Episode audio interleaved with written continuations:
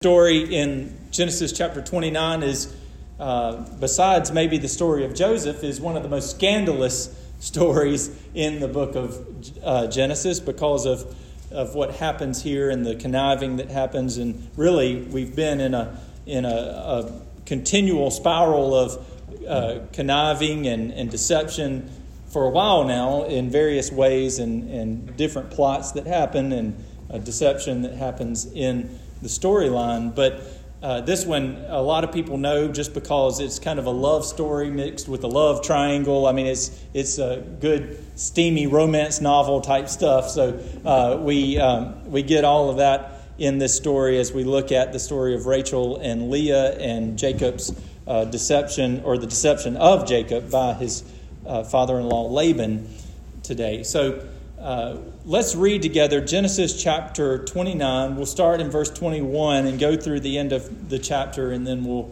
pray and get into the sermon. Genesis chapter 29, starting in verse 21, God's word says Then Jacob said to Laban, Give me my wife that I may go in to her, for my time is completed. So Laban gathered together all the people of the place and made a feast. But in the evening he took his daughter Leah and brought her to Jacob, and he went in to her. Laban gave his female servant Zilpah to his daughter Leah to be her servant. And in the morning, behold, it was Leah. And Jacob said to Laban, What is this you have done to me? Did I not serve with you for Rachel? Why then have you deceived me? Laban said, it is not so done in our country to give the younger before the firstborn. Complete the week of this one, and we will give you the other also in return for serving another seven years. Jacob did so and completed her week. Then Laban gave him his daughter Rachel to be his wife. Laban gave his female servant Bilhah to his daughter Rachel to be her servant. So Jacob went in to Rachel also, and he loved Rachel more than Leah, and served Laban for another seven years. Then the Lord saw that Leah was hated. He opened her womb, but Rachel was barren. And Leah conceived and bore a son, and she called his name Reuben.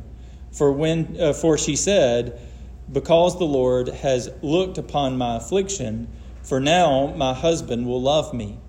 She conceived again and bore a son, and said, Because the Lord has heard that I am hated, he has given me this son also. And she called his name Simeon.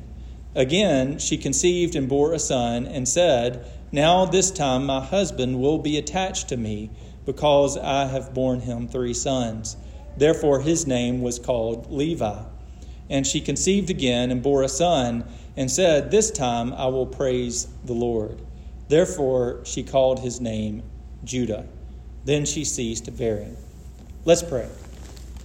Heavenly Father, as we come to you today, Lord, we know that your word is truth, that you desire for us through this, this most deceptive and, and twisted tale to know something about you. And so, Father, I pray that you would use even this, uh, this most uh, difficult of, of stories to reprove us and to correct us, to change our hearts that we might desire you and to uh, drive us towards dependency on you and your provision for us. Lord, we know that we are, by our sins, because of our sins, we are afflicted and downcast. Lord, we are separated from you. And even uh, you, the most holy and loving God, hates our sin because of uh, what it does to us.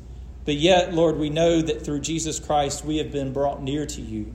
So, Father, help us to see in this story our own affliction, and through that affliction to care for the affliction of others, and to desire to care for those who are downtrodden and outcast. Father, give us understanding direct me that I might say what needs to be said and that you would take away those words that are, would distract or lead astray. I pray all that would be done for your glory. In Christ's name I pray. Amen. Now, I know uh, we've been talking about uh, for the last several weeks that we've been here, all the strife and turmoil that's been going on in our country. And, and in watching the news and uh, listening to the radio and podcasts and all, you hear all sorts of slogans and phrases that are thrown around. And it's difficult to keep up with all the slogans and phrases and words that are used and what they mean. Uh, I mean, you hear them all the time Black Lives Matter, defund the police, make America great again, don't tread on me. These are thrown around, slogans are thrown around, and they're meant to represent some greater ideal. And, and often they do have some great ideal that they represent that the, the adherents want us to adopt, but the slogan tends to often oversimplify the broader beliefs and concerns behind the movement that uh, uses that slogan. One, one such concept that has been thrown around that I'm, I'm pretty sure you've probably heard, but it often gets hidden behind the slogans that, of the groups that adhere to this. The one such concept is the concept of social justice. I don't know if you've heard that phrase used in interviews and such these days, but social justice is the stated purpose, uh, especially behind the Black Lives Matter movement. And by this, they mean that they want system, the systems of our society to have more equity towards black and brown people.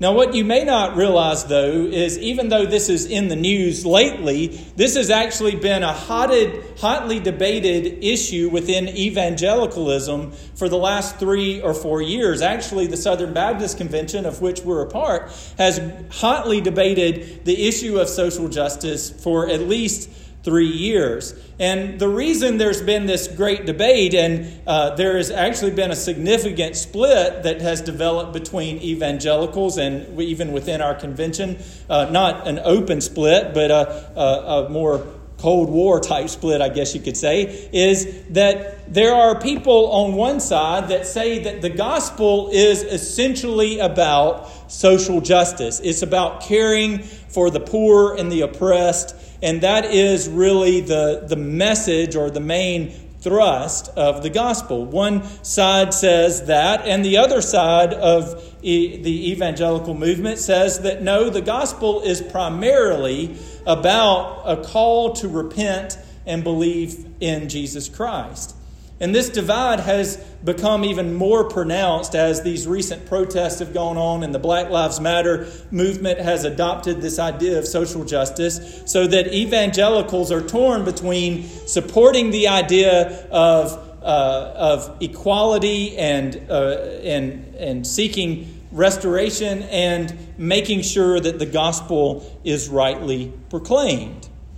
So the di- desire of social justice or the desire for social justice, whether within the church or out on the street, betrays a deep need that we have to be rescued from our current situation, from our current state. In calling for social justice, the BLM protesters and the evangelicals that defend this idea of social justice are pointing out the fact that man way too often treats his fellow man with horrible indignity. And regardless of whether you, uh, where you stand politically, you have to admit that's true. Oftentimes, we, whether individually or even as a group, oftentimes we present or we treat other human beings with a sense of indignity. We've seen it as we've studied the book of Genesis. All the way back in the very beginning, God created Adam and Eve to have dominion over this good earth and to subdue it to the will of God. And that responsibility was, in effect, to rule as king and queen over God's good creation. And we saw that right away they failed to bring God's rule to bear over creation by allowing the serpent to speak lies about God and to lure them into rebellion. And because of this sin, men and women were dethroned and cursed. That curse the curses that Adam and Eve received wove strife into the very fabric of this fallen world. So there was affliction from Satan. There was, because of this curse, there was to be affliction from Satan and his demons. There was to be pain in childbearing. The most beautiful thing that ever existed on earth, the birth of a child, is now a painful situation because of this curse. Strife, there's to be strife in the marriage relationship. And even the good earth from which Adam was made was, would resist his efforts until the day that it finally swallowed him up in death. Well, this affliction and strife continued from Cain to Lamech to the people of Noah's day. And even within the chosen line of Abraham, we still find strife and affliction. Abraham and Sarah committed adultery in order to have the son that God had promised. Sarah abused her servant Hagar and her stepson Ishmael to the point that Hagar is willing to risk the desert to flee the cruelty of Sarah. And we've just seen the strife within the next generation as Isaac and Rebekah pitted their sons against each other by playing favorites. And Rebekah and Jacob came up with a, a scheme to steal the birthright and the blessing that was supposed to go to Esau. And yet, even with all of this strife, God is still merciful to Jacob. We saw in Genesis chapter 28 that God reveals himself to Jacob and extends the promise that he first gave to Abraham that he would bless him and that he would bless the world through him. And in chapter 29, Jacob continues on his way to his uncle Laban so that he might escape the wrath of Esau and also find a wife from his own kin. He comes to a well in Haran, and there he meets Rachel. And it's this, this romantic scene where he's willing to and somehow able to move a, a one ton stone off of a well in order to have, time, have more time with Rachel he is so infatuated with her that he commits to working for her father for seven years in order to earn her, her hand in marriage. And so that's where we pick up in this text that we've just read. And there are three aspects of this story that I want to highlight for you today. First of all, we find in verse 21 that on the day that Jacob completes his promise, his seven year servitude, he rushes to Laban to demand his wife. He is so excited. He is uh, counting down the days to the point that as soon as he finishes his work for the day, he gets his sandals on and he runs to Laban and he says, All right, I'm done. It's time for my wife. And so Laban throws this extravagant wedding feast and he gets Jacob good and drunk. In fact, the word used there for feast is drinking party. So he literally devotes this whole wedding feast to getting Jacob drunk. And then in the middle of the night, he sends in his older daughter, Leah, instead of the daughter that he had promised to consummate the marriage. Jacob wakes up, wakes up in the morning and realizes that he's been duped, and so he runs to complain to his father in law. In this unfortunate story, I want you to notice the poetic justice that Jacob receives. There's really a, a great deal of play on the things that have already happened. Notice that Laban tells him that in his country, the firstborn receives the honor before the secondborn. In other words, what you did over there with your daddy ain't done here. We honor the firstborn before the second. Jacob remember, used deception to supersede the natural order of things and to steal the birthright and blessing from his older brother. In fact, the tactics that Laban uses here are similar to the tactics that Jacob used just a chapter or two over, actually, two chapters over, with his father and his brother. Remember back when Jacob steals the birthright from Esau, Esau comes in hungry, desiring food, says he's about to die. And Jacob bargains with him to get his birthright before he gives him food. And, that, and also, in his deception of his father, Jacob uses the appetite of his father to steal the blessing. So now Jacob comes panting for his wife, and Laban uses his lustful appetite to deceive him. Also, in the deception of Isaac, Jacob uses Isaac's blindness, his old age and his blindness, against him. And here, Jacob is blinded by his drunkenness and the darkness of the tent so that he cannot see this deception. Notice in this that Jacob has received the blessing and the mercy of God. 20, uh, chapter 28 is this great, gracious act of God that he would extend the blessing to him. And yet, still, he is dealing with the consequences of his sin. Now, this is important for us to note, brothers and sisters, because oftentimes we can feel as though we aren't saved or we haven't truly received salvation because we still deal with the, with the consequences of the life we live before Christ. Or even in Christ, our, we deal with the consequences of our sins that we commit even now. And it's important to understand that we can still face the earthly consequences of our sins even as we enjoy the grace and the blessings of God in this life. Some afflictions that we face in this world are brought on by the consequences of our sins. Uh, marriage strife, or, or a broken home, or relationships between our father or our parents or our siblings they can still continue even after we are saved, and they are the consequences often of our own sins. Yet, even with all of those earthly consequences, you can still live confidently in the Lord, knowing that your position with God has changed from one of outcast to one of child. Do not let, let the consequences of the life you lived before, or even the consequences of the sins that you commit now, to define you.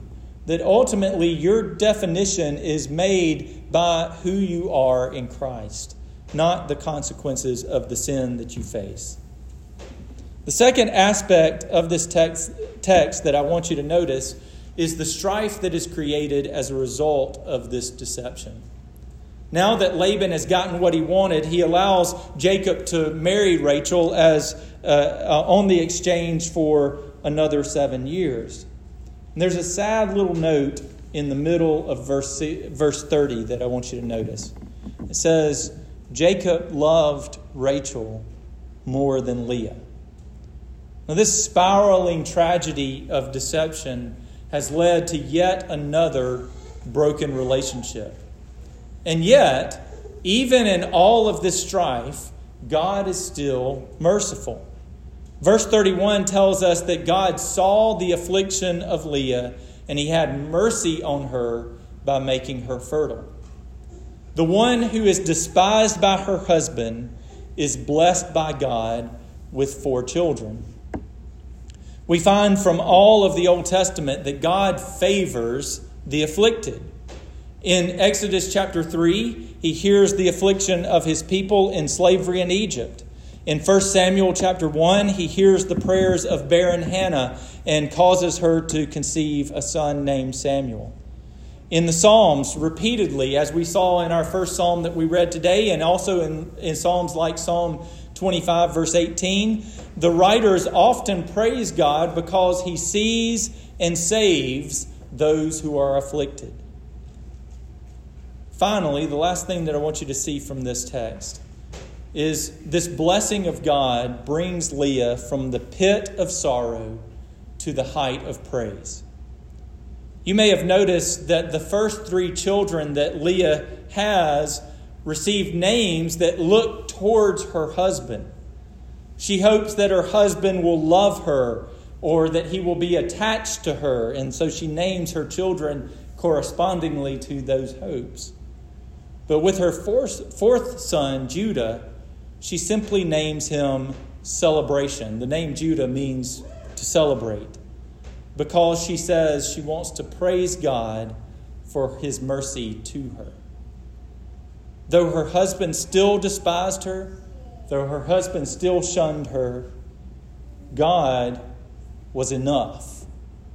And she had learned through her affliction and through God's mercy to her in her affliction to praise him in spite of her situation. Now, if you, if you just zoom out just a little bit and look at the broader story of Israel, what you find is that the story of Israel is one of God's favor on the affliction, uh, on the afflicted. Remember, Abraham and, and Sarah, they were afflicted with barrenness. They were unable to have children, but God chose them to be the father of this great nation. Remember the stories of the people of Israel being helplessly enslaved in Egypt, and yet God brought them forth by his mighty hand. Remember the stories in the books of Judges and Joshua where the, the Philistines harangued them in the land of promise, and yet God would bring forth judges and ultimately uh, the, the, um, the kings of Israel to finally defeat their enemies. Remember that in the story of the exile, they are taken away and yet they are brought back by God's remembrance of them. Yet, even though they are the afflicted that are chosen by God, they still acted with selfishness and they despised their fellow man. By the time of Jesus, Israel had solemnized the act of despising one's neighbor. The religious leaders uh, attributed birth defects, for example, like blindness and lameness, to the sins of the parents or even the sins of the children that were born in their womb. So that a child could be judged to be a sinner because he is lame, and so he must have done something wrong in the womb to merit that sin, uh, or merit, merit that affliction. They despised whole groups of people like shepherds and tax collectors and foreigners, declaring them ceremonially unclean. And yet Jesus was born as the lowliest of men. And when starting his ministry, Luke records in Luke chapter 4, verse 18, that he chose to read these words from Isaiah to announce his kingdom. Isaiah, he reads from Isaiah, The Spirit of the Lord is upon me and has anointed me to proclaim good news to the poor. In John chapter 13, he would assemble his disciples in the upper room for the Passover, and there he would take a towel and a bowl of water, and as the lowliest of servants, he would wash their feet, saying that he did not come to be served, but to serve and even in his crucifixion, he would hang naked on a cross, despised by all who saw him. Yet, even with all of the affliction of the world on his back, he would, he would be victorious over sin and death. And when he rose again from the dead, he brought forth a new kingdom and a new humanity. This new humanity, which is his church, is led by his Spirit. And in this new humanity, he has brought down every dividing wall so that his church is made up of the rich and the poor, made up of the slave and the free, the Gentile and the Jew, the male and the female. And as Paul says in Galatians chapter 3 verse 26, we are all one in Christ. As God's church, the kingdom is manifest in and through us as we live for Christ in this world. And so James says in James chapter 1 verse 27 that the purest of religions is to care for the widow and orphan in their time of affliction. Hebrews chapter 13 verse 1 through 3 says that we are to manifest our faith in Christ through our care for the most marginalized like the stranger and the prisoner. Just like Leah, God has had mercy on us. And because God has had mercy on us through the pouring out of his love for us in the sacrifice of his resur- and, and resurrection of his son Jesus, that mercy should motivate us to praise him. It should motivate us to worship. We praise him by serving him. And we serve him by caring for those who are the least among us. The gospel of Jesus Christ should motivate us to first bring others to know that same gospel. to address the point that I made earlier about the Southern Baptist Convention being in a little bit of an argument over the, the relationship of the gospel to social justice. The problem I am afraid of with the, the current group that argues for social justice being part of the gospel is that it might overshadow the necessity of repenting and believing in the Lord Jesus Christ. The gospel is that Jesus Christ has lived the perfect life that you could not live, died the death that you deserved, and risen again for your justification. That is the gospel. And the right response to the gospel is to tr- repent and believe in that promise. But that response also includes a change in our minds and a change in our hearts that causes us to view people differently. And so, if we have been shown mercy by the blood of Jesus Christ, what ought we to do to other people? We should show them mercy as well. If we have been shown grace, then we should show grace. If we have been served, then we should serve. The gospel is about repentance and belief, but that repentance and belief leads to a care for those who need to know the gospel and need mercy, just like we have received mercy. And so may we be about that business as we go out into this world and serve our Savior. Let's pray. Heavenly Father, we thank you for this word. We thank you for the example of Leah and for the fact that she was despised and rejected by men, but loved and blessed by you. Father, may we remember that we have been despised and rejected because of our sins, but ultimately we are brought, brought near to you through the blood of your Son. And because of that restoration that we have through your Son, may we then desire that restoration and uh, newness for other people. And may we see them not as the world sees them, despised and, and hated, but may we see them as a potential son or daughter of your kingdom. And may we love them as you love them. I pray all these things in Christ's name. Amen.